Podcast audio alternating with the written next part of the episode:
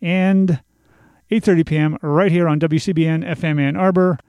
That's it. It's time for Living Writers. I will see you next week.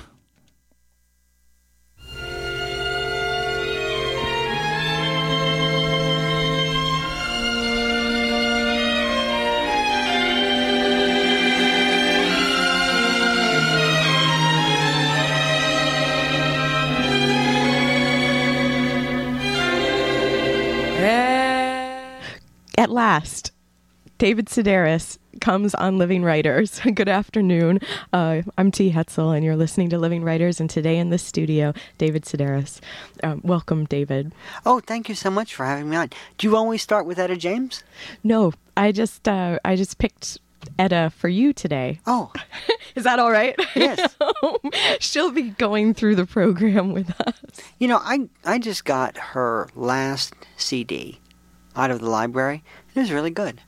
Was it like a, a the sort of the collection? no, no, it was almost like it almost sounded a little bit country, and it sounded really good. I, I was just at my library in um, in Kensington, and, and and they have a music section there, and I picked it up because I always loved her, and it was it was really good. Huh, I'll have to I'll have to go to my library and do that too. That's how I find that's how I get them as well. That's how I got this one actually. It was from the library. Um, not to say that yeah. But people often apologize. Like they'll say, "Oh, I got your book, but from the library," and then they act apologetic. Perfectly happy with people getting things from the library. No problems whatsoever with that. Is it because over 22 million copies have been sold of your books? Could be that I don't really need the money, but I think it's I think it's that just that I was I've always been a big library user, and I completely understand. Not everybody can afford to walk into a bookstore and then take a chance on a book they've never by an author they've never heard of, or a book that maybe it's not uh, it's not something they would originally think is their type of thing, right? So here's a, a true life adventure story, right? But not everybody can say eh, it's only thirty bucks.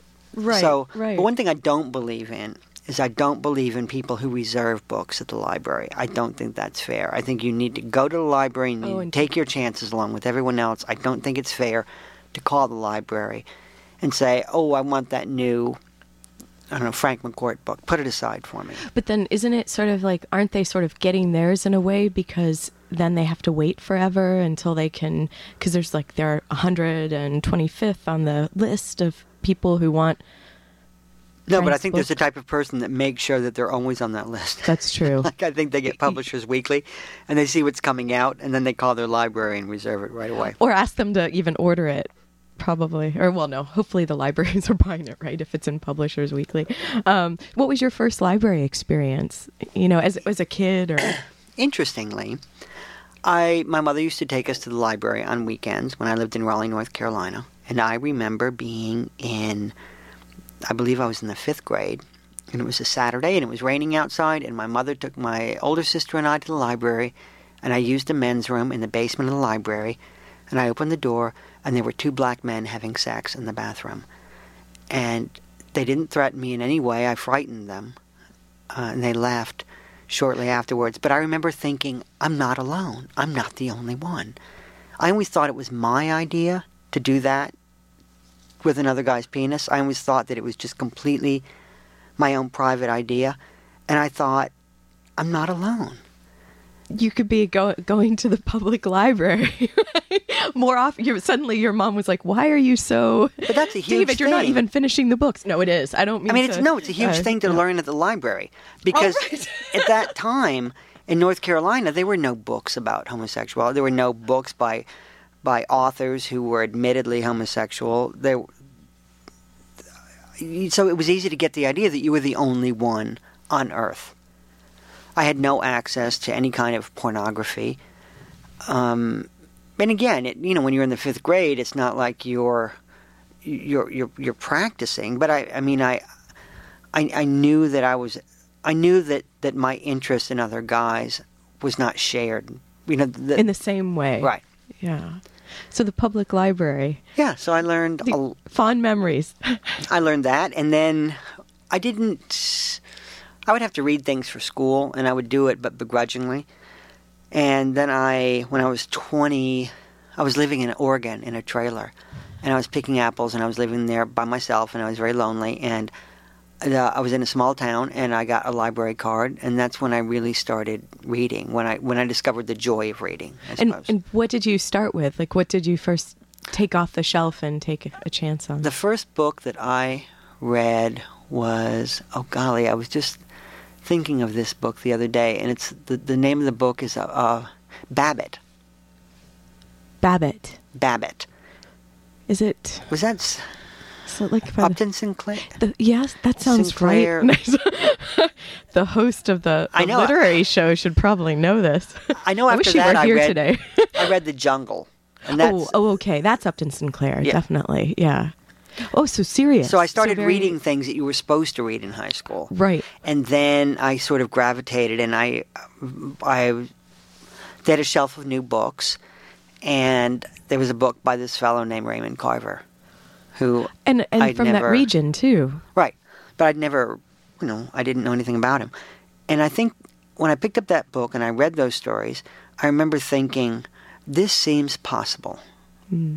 But he, he was very deceptive that way. You know, he made it look incredibly easy. His sentences were very short. He repeated words a lot. He made it look like anybody could do it. Then, of course, when you tried, you realized, like, oh, that guy's, you know, th- th- that guy knows what he's doing. And getting the emotional quantity th- through without it ever being with a two by four over your head. But then reading his books and then looking at the back of his books, and then you see, I would see who blurbed his books, right? And then I would That's go read thing. their books. oh, okay. And then, you know, so that led me to Joy Williams, which led me to Tobias Wolff, which led me to led me to Barry Hannah, to uh, to and on to- their book jackets as well. Then Right. as well. And I didn't realize at the time that the people who blurb your books, th- those are actually called friends. You know, the people who, who blurb your books. But I liked him and I liked his friends. And I read like that for years, just one person leading me to another, to another, to another. And again, that was all library reading because I couldn't afford. When I moved to Chicago, there was a bookstore in my neighborhood called Unabridged Books. And I remember Richard Ford came to Unabridged Books, and I could not believe that I was going to be able to see in person this per- this this man whose whose books I uh, I so loved. And uh, Tobias Wolff came, and I I literally sat at his feet, right? I, which is where I belonged. Right? I But was that weird? Were you the only one up there at his feet? or- There were other people, but I was convinced that, That they were- did not understand him the way that I did. And I still am convinced that nobody understands him the way that I do. Still, Yes. I mean, that's a you know bit that is, though? fanatic, right? Though, David. No, but you know how that is with certain. It's it's interesting. I wouldn't. It's interesting how that is with certain public figures, right? I'm convinced that I'm the only one on earth who understands how good looking Matt Damon is. I don't think you know that Matt Damon is good looking. I don't think that you appreciate it. That's true because he might not rank in my top ten, perhaps. Well, I, I don't. I, I, I don't think.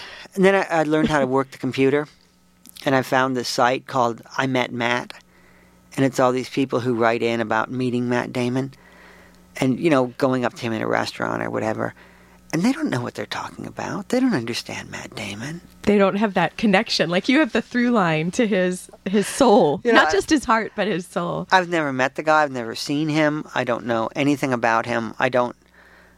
I haven't seen all of his movies, but I'm convinced. The same way I'm convinced that Whoopi Goldberg. Okay, I saw her Broadway show, the first one she did, on videotape. I saw it like I don't know. I bet I, I bet I sat through it 50 times. And if she does things that, that aren't very good, like if she's in Hollywood Squares or whatever, I feel like I'm the only one who knows what she's really capable of.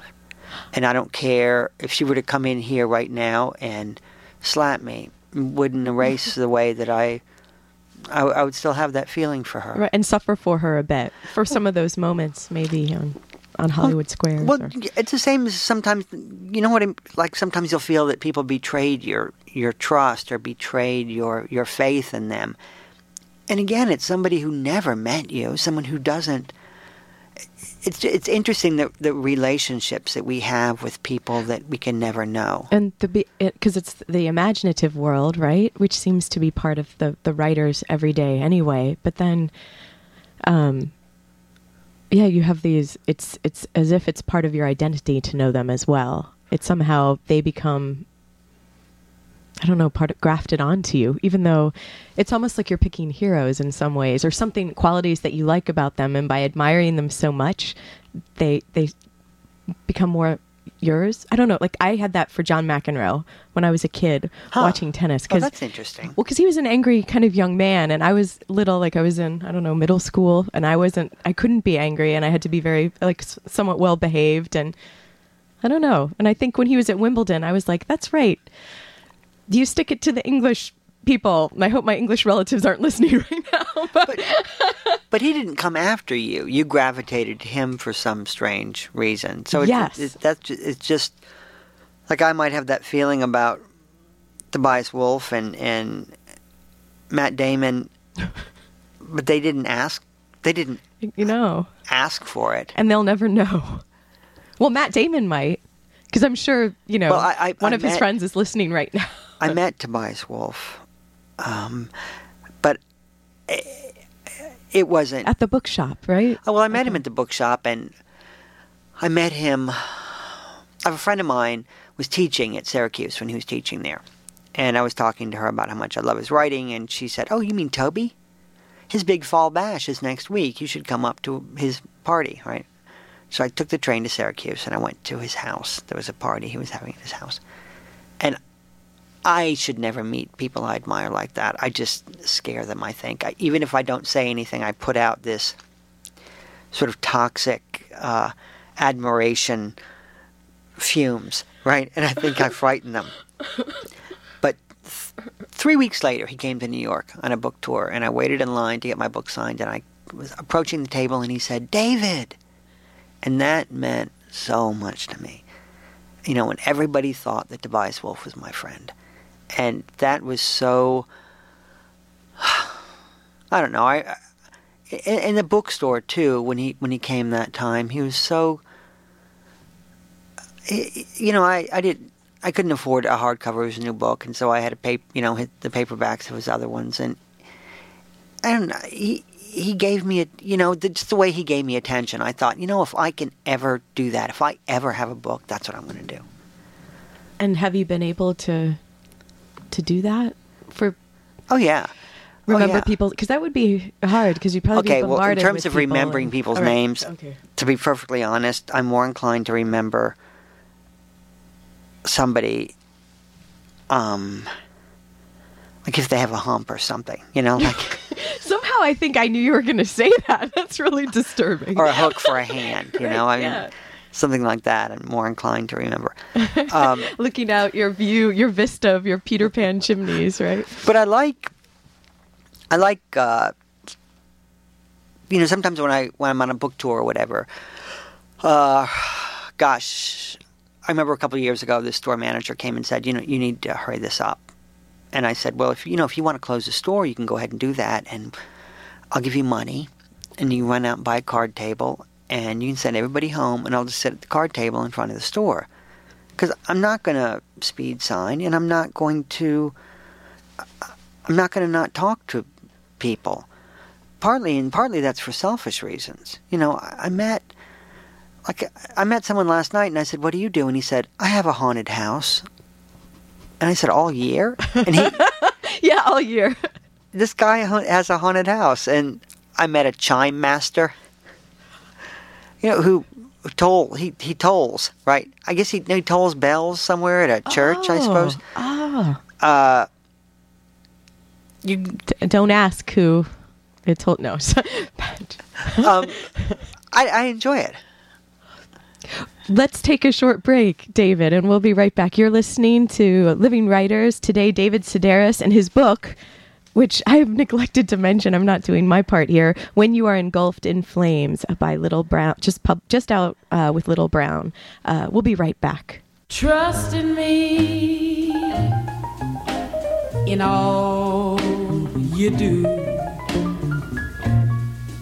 Have the faith I have in you. Love will see us through if only you trust in me. Why don't you, you trust me? Come to me when things go wrong.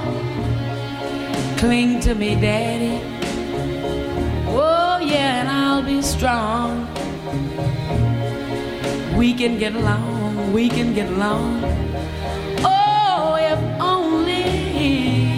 Trust in me.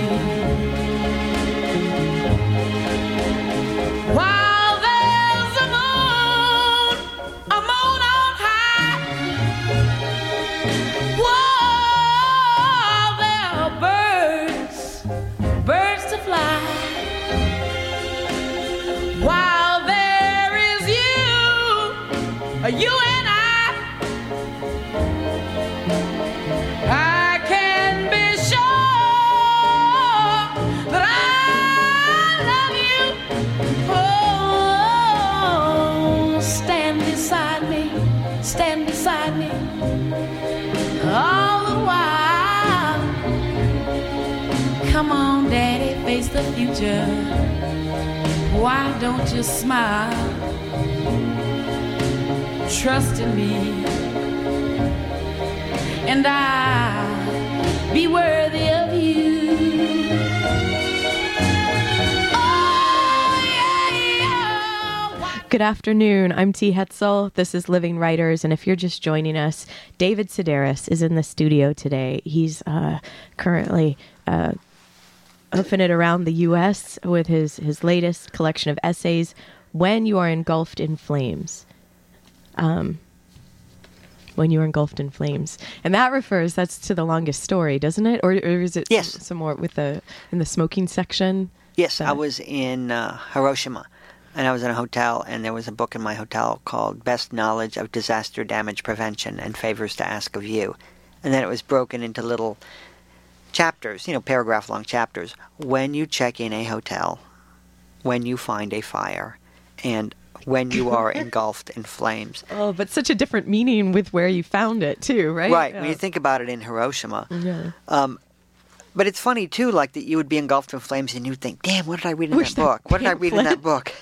But you seem to have a steel trap. Like you're you're rattling off these long pieces of, you know, like titles and name and and you do it in your your book as well. Like one of them I thought was great when you you said that um when you bought the medical uh, forensic dictionary or book that showed Oh, deaths. medical legal investigations of death. Yes, and and you said that the captions you thought were priceless. They could be made into poems. That was like one of your extensive mildew on the face of a recluse. I was thinking about that for the title of the book, but you'd have to have the picture, and and and and that could be expensive, right? Like the royalties on that. No, just well, but this book, right, which seems to me it's a Van Gogh painting, the cover, and I saw it many years ago at the Van Gogh Museum. I saw the I've postcard. always wanted to go there.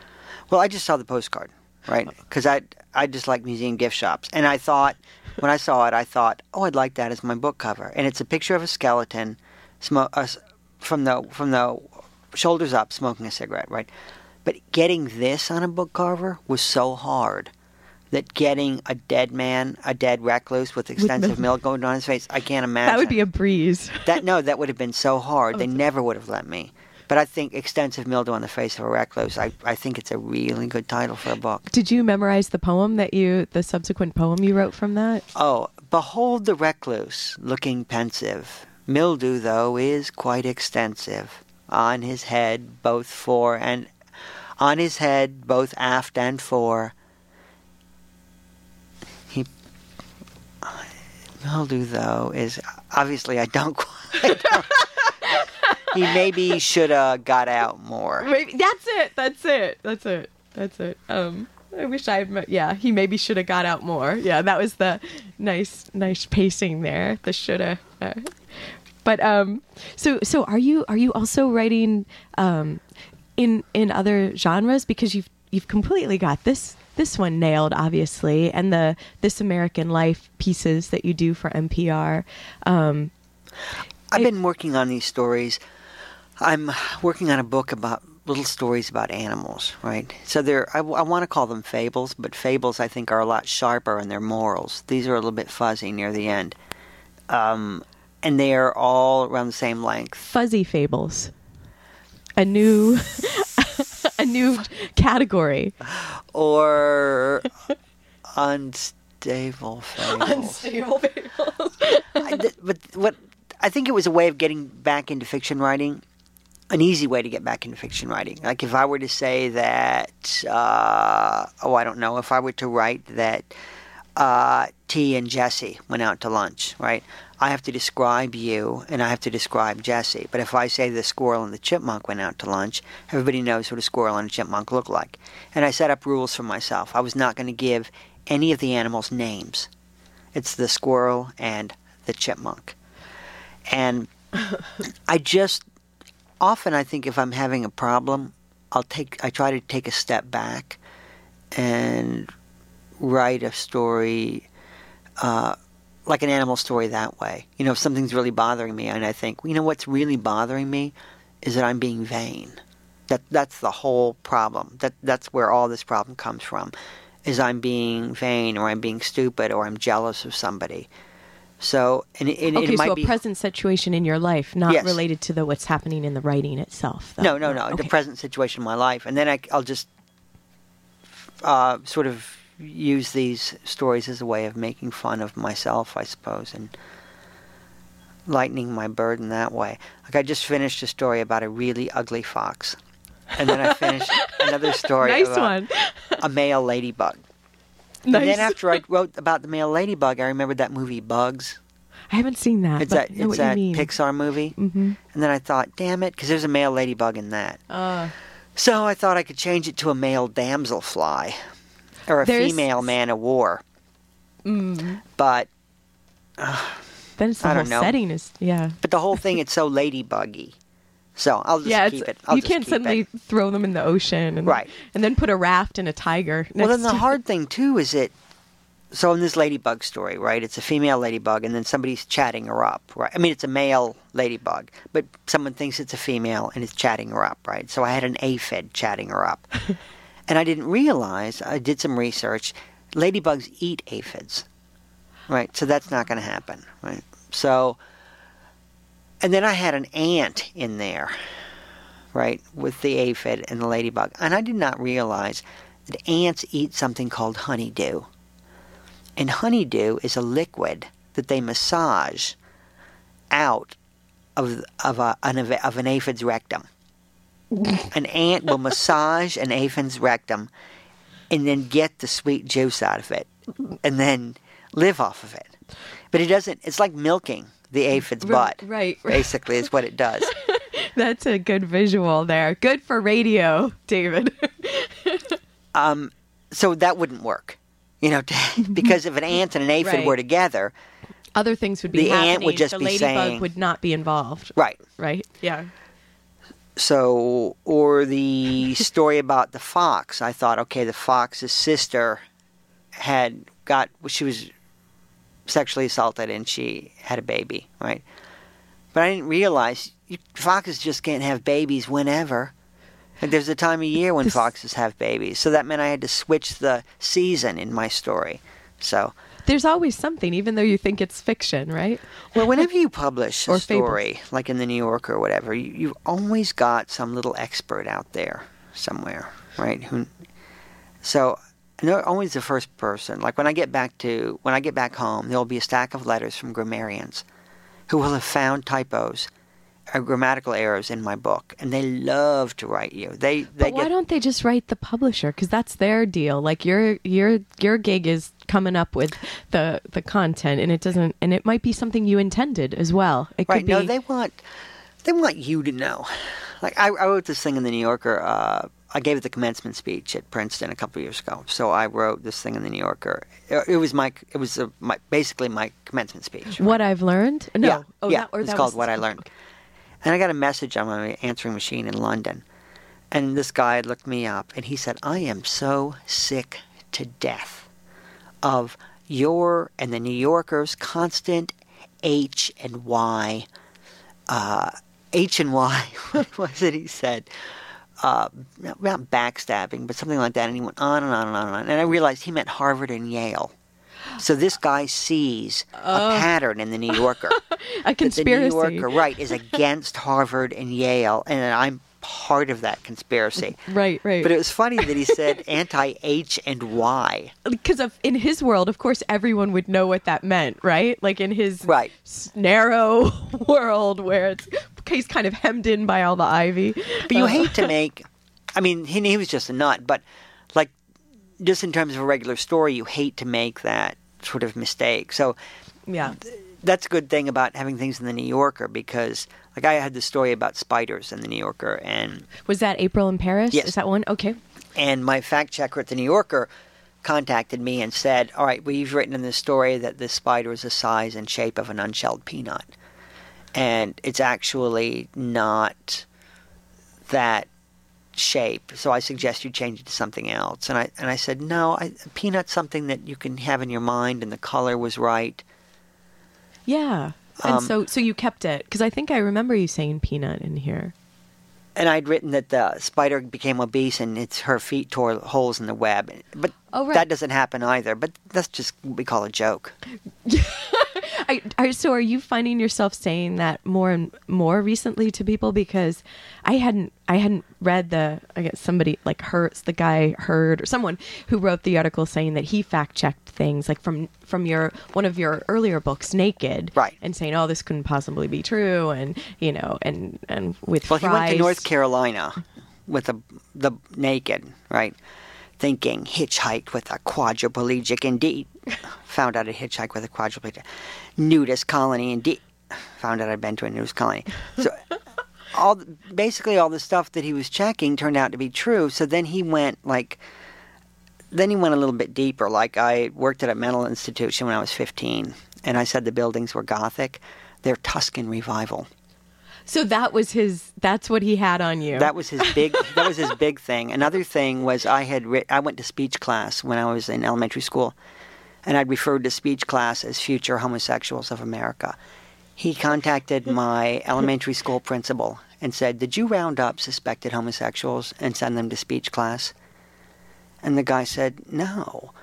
But I meant that as a joke. Yeah, it didn't occur to me that anybody would take that think seriously. that that was actually your indictment of the whole thing He called. Uh, I went to a nudist colony. He called the nudist colony, uh, nudist senior citizens nudist trailer park, and he said David Sedaris was there, and he wrote about it. And according to him, you're all kooks and oddballs. And this woman said, "We are just like everybody else, and anyone who says different is a big fat liar." Well, sh- she's she was naked, sitting in a room with their full-grown son. I mean. If But she then he was like everybody else, she'd have had her clothes on. exactly. But he was like, he got the soundbite he wanted, probably. Big Right. fat liar. So that was nice to drop in somewhere. But I, I mean, I've always been upfront about the way that I write. You know, I mean, also this is a book that he was fact checking, in which my mother is driving and she hits a cat with her car, and the cat dies, comes back to life, and speaks English. So Right. the fact that it includes some exaggeration didn't seem like Didn't front page news to me. Right. But you know, I think there's a. I mean, I've, I've never presented myself as a reporter. I've never tried to get a reporting job. I've never, you know, applied. Uh, but I think there's a difference. I think there is a difference between writing. You know, there are people who write nonfiction, and there are people who call what they write nonfiction, and I'm in that latter group. But I was always nonfiction was a word that we were allowed to use until I don't know. I mean, now I think people are trying to change that rule, but But only in the last couple of years, because I think there was that boom in it where everyone was happy to call it creative nonfiction, at least in writing programs. You know, so that was sort of a nod to that. But, but I think there's this belief that if you, I think there's this belief that your publisher says to you, well, if you call it fiction, we're going to. Right, then you can sell 10 times more copies. And my publisher never, ever pushed me. But don't they say that about the other. memoir now? Like that was what, like if memoirs will sell more, I, but only in the last decade. I mean, there were there were a lot of memoirs written over the past decade, and, I, and my, my and my feeling is that people just decided that not people decided they were sick of them, but I think certain editors of magazines and newspapers decided they're sick of them, and so But I would never put your books in a memoir category. I don't think I've ever written one. No. Um, the the truth is is in there. It's all in the But if you're writing about something that happened 20 years ago, or if you're writing about something that happened two weeks ago, I suppose, I mean, you're remembering it, right? So I, I suppose in that sense, the only people who aren't writing memoir are people who are doing blogs, right? Who are writing about what's happening just in the moment. in the moment. But I don't know. I always need sort of some time to pass. But I guess my feeling is if I'm going to make stuff up, then I'm going to write about an ugly fox. You know, I guess I, I write a story, I put it on the scale, I say 97% of it is true, and that's that's an acceptable level for all kinds of like drugs and fuels and stuff. I mean, it's really high acceptable for cocaine. Do you know what I mean? If you Right. had cocaine that was 97% pure, that's really great. But I wouldn't that's a good way to measure writing too, David. But I guess there are people who would say, okay, well, if that three percent isn't true, then you need to call it fiction. But uh. I don't, I don't think for three percent I would call it fiction. Um, Because that seems untrue to say that then. Uh, well, I mean, I, I, but I don't. I mean, I think too that I don't think that my audience is is listening to me or reading me to learn. Oh, I don't know, like what the buildings were like at this mental institution in North Carolina. I mean, I that's a, that's what called a mistake. That's not called a lie. It's called a mistake, and I and it's sloppy of me. But it's close enough for government work. I mean, Gothic, Tuscan revival. Well, I was embarrassed by that, and I probably should have I should have looked it up. But I don't think that it was evidence enough to call me a liar. We're going to take a short break and we'll come right back with David Sedaris, his book, When You Are Engulfed in Flames.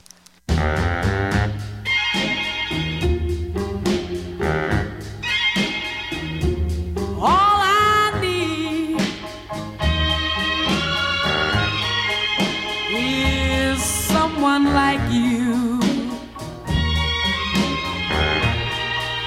My dearest darling.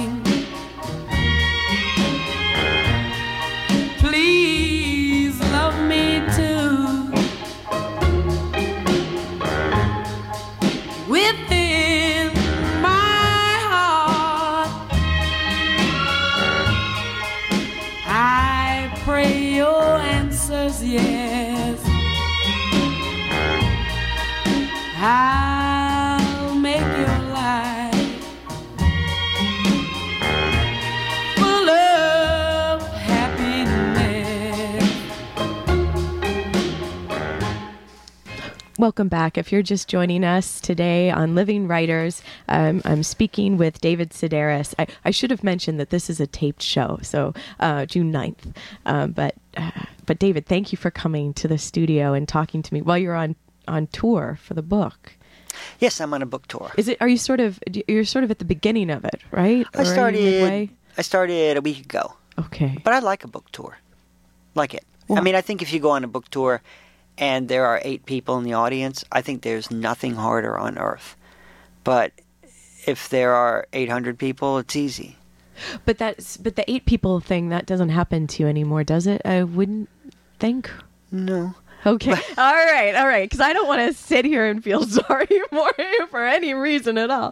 No. But I think it's still like I don't know. With but if it's eight people, that still could be like they could be the most intelligent or phenomenal. Well, that's what you would have to tell universe. yourself. But you know, when you when you're in a bookstore, right? If if you're reading in a bookstore, what you want is whether in a bookstore or in a theater or anywhere, you want people to listen and pay attention. But if And that you're going and and then there are people like who are just there shopping and just sort of looking at you and walking away or talking on their cell phones.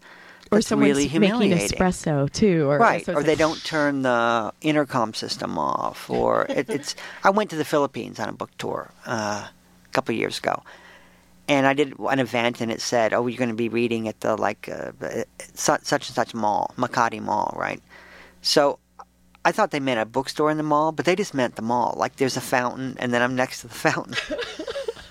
Pizza slices. And Get they your had- hot donut holes. they had uh, a microphone set up, and they, they were chairs, and there were people sitting in the chairs, but then there were just people kind of shopping and like on the next level and looking down at me too, and moving on, and and and I, it's okay to visit that, you know. And especially in another country, I mean, every time I go to another country, I'm sort of starting over. So it's it's actually good to remember that, to remember what it's like. Yeah, it shocks something into you, so you things get in, get to you again, right? Well, I always appreciated, you know, I, I, I, I- I sincerely and genuinely appreciate uh, people showing up, but it's good then to go without it. So then you really super appreciate it. Yeah. Yeah. I, okay. I see. What, well, let's talk a little bit about um, your story in When You're Engulfed in Flames. That's Amore, where, because. Because actually, when I, I teach uh, college writing here, uh, s- some terms, not every term, but um, and one of, I use one of your stories from Me Talk Pretty one day to when we're moving from when the students, um, I'm trying to show them we, we start with details and then we move into considering voice, and uh, which is kind of exciting, I think, for college freshmen because you know the five paragraph essay is sort of uh, pounded quite Right. quite a bit of voice out of there probably. Um, but anyway, so I was thinking how your story, so I'm sort of fishing for stories for other future terms, and I was thinking That's Amore is a wonderful character study because it's it's about a, a former neighbor of yours, Helen. Right. Um, I, and I don't know what it's. She's dead by the end of the story, so I'm, I can only think that in a way this was some sort of uh, memorial to Helen writing this story, or She died in 1997, and I wrote a story about her in 1999 that was in Esquire, and I knew that at the time that I published it that it was too early, because something can happen, and then it, uh, you have to get a certain me anyway get a certain distance away from it, right, and then and then you think, oh, I'm at the right distance to write about Mrs. Peacock now, you know, like 42 years after I last saw her, or I'm at the right point. And every summer, every summer I would go back to that story about Helen. And, uh, and I think I just had to be able to put her in a certain perspective. But she was a neighbor of ours, and it's it's interesting. Like someone said a few days ago, "Why were you friends with that horrible person?" And I said, "What horrible person?" I mean, she did a lot of really heinous things, but she was funny. And you don't ever want to write, so and so was funny. She made me laugh. I think it's best to just show them being funny. And to me, I did show her being funny. But if that's not your idea of funny, I can't help you. right? I can't help you. I mean, if you don't think that it's funny to attack a deaf mute, I, I can't help you. and how she actually threw her shoulder out in the process. And that was one of the more tender moments in the story. The day after when you were rubbing the tiger balm on her. Yeah, that was great. That was um no, I think but that's but that's what I think is is wonderful in in these these details that you choose because also um writing about something that's emotional uh with this this gravity, like how do you write she made me laugh? You don't do that. You you piece together these these moments, these these um these They're sort of vignettes, stories. actually. I mean, it's all stuff that I had in my diary. I mean, but I and then it became a question of what to remove because there were there were quite a few things about Helen. and what are connected to deepen what you mean from the story, right? That's what you would keep. Is Well- that what you do? Well, well, there there were other things about Helen that I think if I'd written that people wouldn't forgive her, they wouldn't be able to forgive her. I could forgive her because she lived right across the hall, and it was it's it was too uncomfortable to go without talking to her. I didn't want an enemy that close. Um, Plus, she she provided some sort of um, stability for you, like or consistency to your life. Well, I think too that for, sometimes with with people like that, when they do really horrible things, it depends. Like Helen was the kind of person who was so angry, so full of rage, that my disapproval wasn't going to add anything to it. I mean, she was already so unhappy on one level that w- what was my disapproval going to do at all? Was it going to make me feel like a better person? But um, this tell me if this is not a question like if you don't like this question but i was wondering like why why didn't the story let go of you like you felt like you'd written it too early and then but it it's, it wasn't something that went away either um, so so we can talk about revision too but but i'm wondering if it isn't because there's a, a moment in the story where um, she she asks you to come and there's some a stain on her her ceiling Right. with the the white shoe polish i think it was or something or shoe right. polish or, She was convinced that there was dog urine on her ceiling from the people upstairs, and she wanted me to cover her ceiling in white shoe polish, and I just wasn't in the mood that day. And I left, and she tried to do it herself the following morning, and she fell off the ladder, and she broke her hip, and then she had was sent to the hospital, and then had strokes in the hospital, and she died a few months later. And you know, and so I've always been thinking, like, why couldn't I put the damn shoe polish on her ceiling? Um, but at the same time, I believe that, I mean, Helen was really sort of preparing for that. She got rid of just about everything. She would show me what she wanted to wear in her casket, you know, the dress that she wanted to wear. She couldn't leave her house anymore. She was ready. you know. Yeah, yeah. But I think because I because I think there's this moment in the story which I think um, by building everything else around it, uh, it's a quiet moment, but it's this uh, when I think one of the neighbors said, "Why, like, why did she?" Or why did she do it? Or what would make her do? So why would she be polishing her shoes on a stool? And you were like, something Beats like me. uh, beats me yeah and i think that's like th- that moment where it's like a really a human moment which would be because in the whole anything can happen at any time to us good or bad right like the, the the in the universe but but that moment that's a human moment that you include which i think takes also a lot of guts because you're you're writing there in that quiet moment like oh i don't know but you did know and this is story is that's one of the layers to it or maybe i'm making too much of I'm very- something Okay. I'm very lucky that I have a really good editor because I that moment when I say um, that that moment when when our neighbor Joe, you know, wonders why anybody would polish their shoes on, a, and, I, and I say beats me, it was phrased in a different way, so that it was more designed for me to get a laugh. And my editor said, you know what, I think this is too loud, and I think you need to make this more quiet, and I need you need to give you need to give the world this moment instead of like yourself. And it was a really good. It was a good call. Yeah. So how do you balance that with the humor? Because I, in some of the stories, I do. I wonder if you're like, do you feel pressure to bring it to that? Even if there's like a gravity to the story, does that then up the pressure to bring some more humor into it? To Well, like that story, I went to the United States. Usually, I go on these lecture tours every fall and every spring.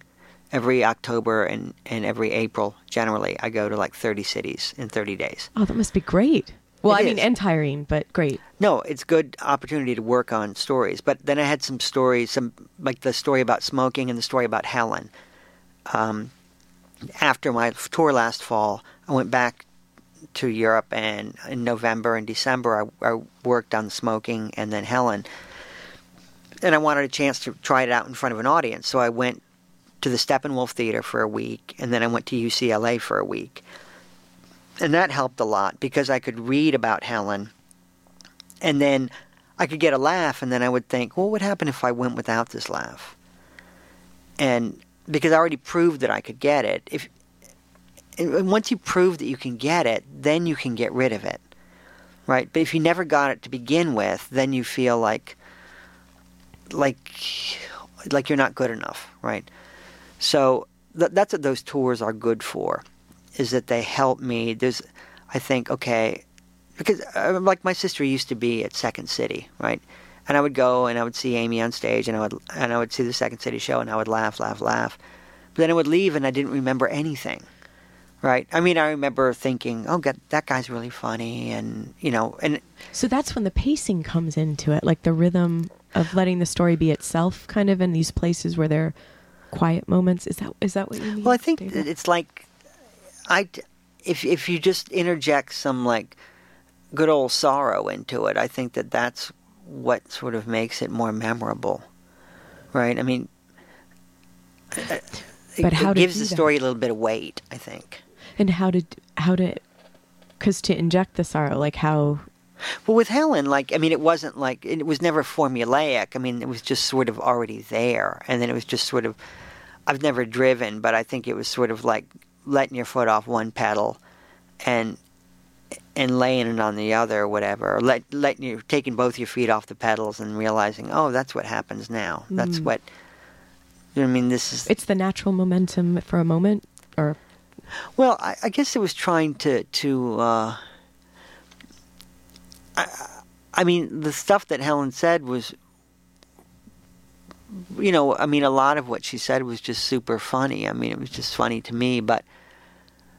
You know how that can be like somebody can say something really funny and then you realize you hear them say the same thing 2 minutes later to somebody else and then you realize that it's their kind of that, that it's their bit and that they're actually like a lonely person um, you know, just I guess so letting you, those parts show, I suppose, every now and then. I, I, and then with myself too. I mean, I think the story was about not just about Helen, but my relationship with Helen and what I needed at that time. And she was just there.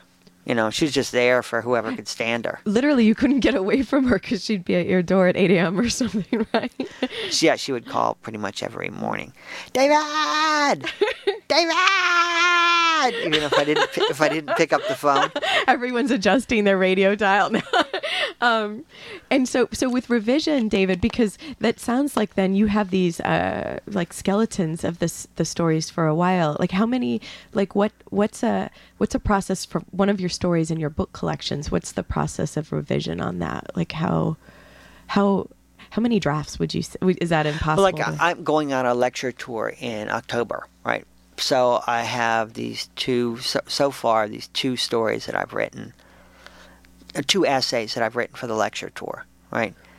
And I've written them both three times, and I'm going to write rewrite them after my book tour's over. to- yes, with those notes from the what you've told us about the audience and the, No, no, because I'm not going to read them out loud on my book tour. Because they're, I, I, when you're on a book tour, you're kind of supposed to read from the book. So I have little short things that I'm reading, but these are stories that are like 10, 12 pages long. So I rewrite them a few more times, and I, I, I, there have been a couple times when I've given things to my editor at the New Yorker, and and they've been published before I got a chance to read them in front of a live audience, and I don't like to do that because one good thing about reading out loud in front of an audience is then my editor will say, mm, "I think you can cut this," and and then I'm able to say, "Actually, that's the biggest laugh in the whole story," right? Or or I can agree with him and I know that he's right. I just like to learn as much as I can on my own before I give it to my editor because I would never give my editor a first draft because then by the eighth draft he's really going to be sick of it. So I'd rather give him the eighth draft and work with him until the twelfth. And this is someone who is trusted. Like it's, it sounds like it's the same person. You know, I'm so lucky. It's the same person, but but uh, I got the galleys for a book. Maybe I don't know. Shoot, maybe like eight years ago, right? A book um, called The Columnist, and they're, were fake memoirs of a conservative political columnist, and I, I howled with laughter. And it was by a guy named Jeffrey Frank. And then when I started working uh, with the New Yorker a lot, they said, "Oh, we you know we're going to assign you an editor. This guy, his name is Jeffrey Frank." And I was so so it worked out great because I had already was familiar with him and had, had so admired his novel. And it's like you had a connection, like Tobias Wolff. Like you'd had a connection yeah, with him, right? Yeah, a little secret one, and then it became formal. But he's he's really good, and I, I love working with him. But the fellow I used to work with at Esquire, he left and he went to GQ. But that was another situation where I really, really love working with him. So I've, I've been very lucky, and with Ira, you know, it's the same thing. So I've been. I, I, I wish I can't really when people talk about how awful their editors are. I I really can't relate. I'm I'm very fortunate that way. Knock wood. That's good. That's Actually, the only time I ever had like a bad one, it's that fellow who wrote the article for the New Republic. oh really? Um, he was working at the New York Times Magazine for a while, and I was asked to write about a TV show. And I wrote about the story Cops, and then the story came out, and parts of it were rewritten. Without No, I Without was not asked. Like the word uh, hooker was used, and I would never. I mean, I'd used the word prostitute, and he changed it to hooker. I mean, I guess he thought that it was, it was somebody else thinking, oh, it'd be funny to do this. But it's like I'll be the judge of that, Right. please. But that's And you, but weirdly and- enough, that was the only bad experience I ever had. and you and and well and you will be the judge david sedaris you will be the judge thank you so much for being on living writers Well, I'm glad I could make it while I was still alive. me too um, That's been my new thing to say, because we went to Italy. Sono vecchio, and that means I'm old in Italian.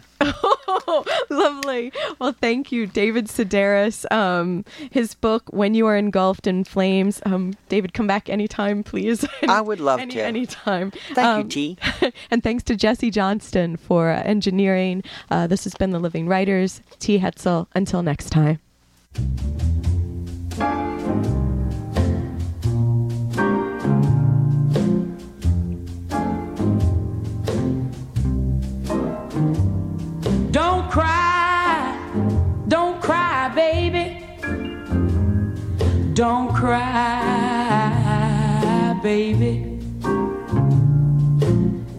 Dry your eyes and let's be sweethearts again. And oh, cause you know, you know I didn't mean to ever treat you so mean. Come on, come on, sweetheart, and let's try it over again.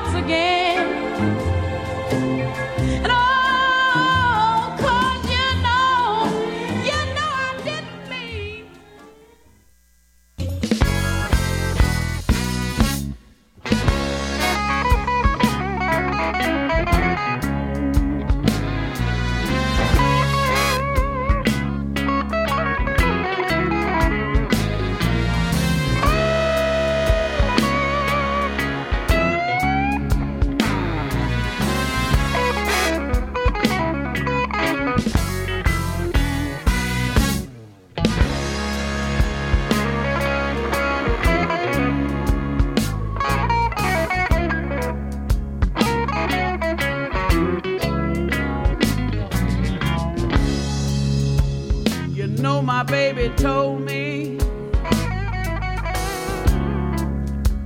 not so very long ago.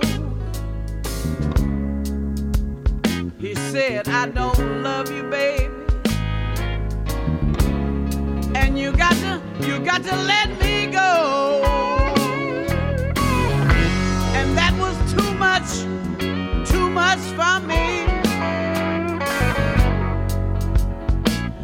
why I walk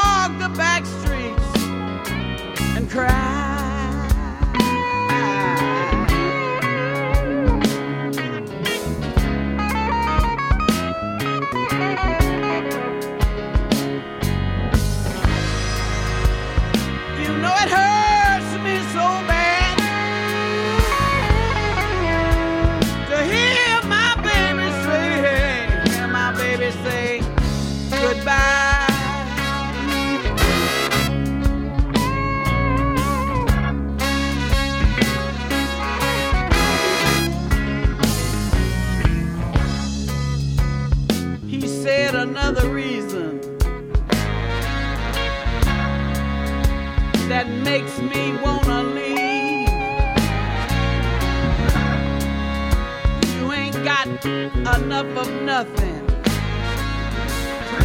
to keep me, keep me halfway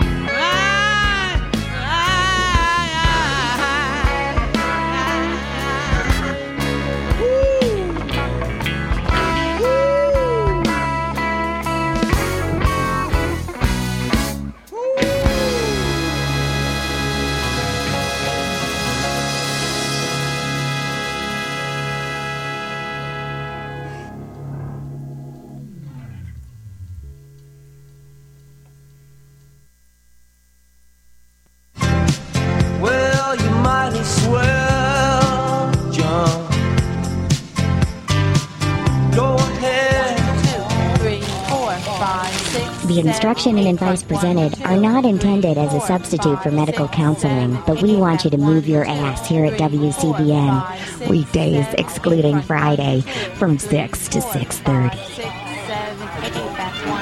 Let's get some more Richard Simmons.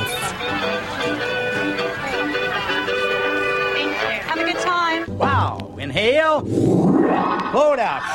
What does that ever get the blood circulating?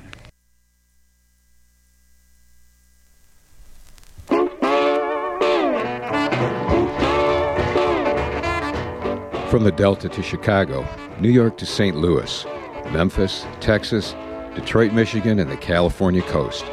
Across this great land, the voice of the blues comes your way every Saturday afternoon from 3 to 5 p.m. It's called Nothing But the Blues. And since 1975, WCBN has been the vehicle through which the true roots of the blues travels the highways, back roads, juke joints, inner city clubs, smoky rooms, and back porches of America right to your doorstep. Join me, Jerry Mack, for an excursion into the true American musical experience on Nothing But the Blues, Saturdays from 3 to 5 p.m., right here on WCBN FM, Ann Arbor.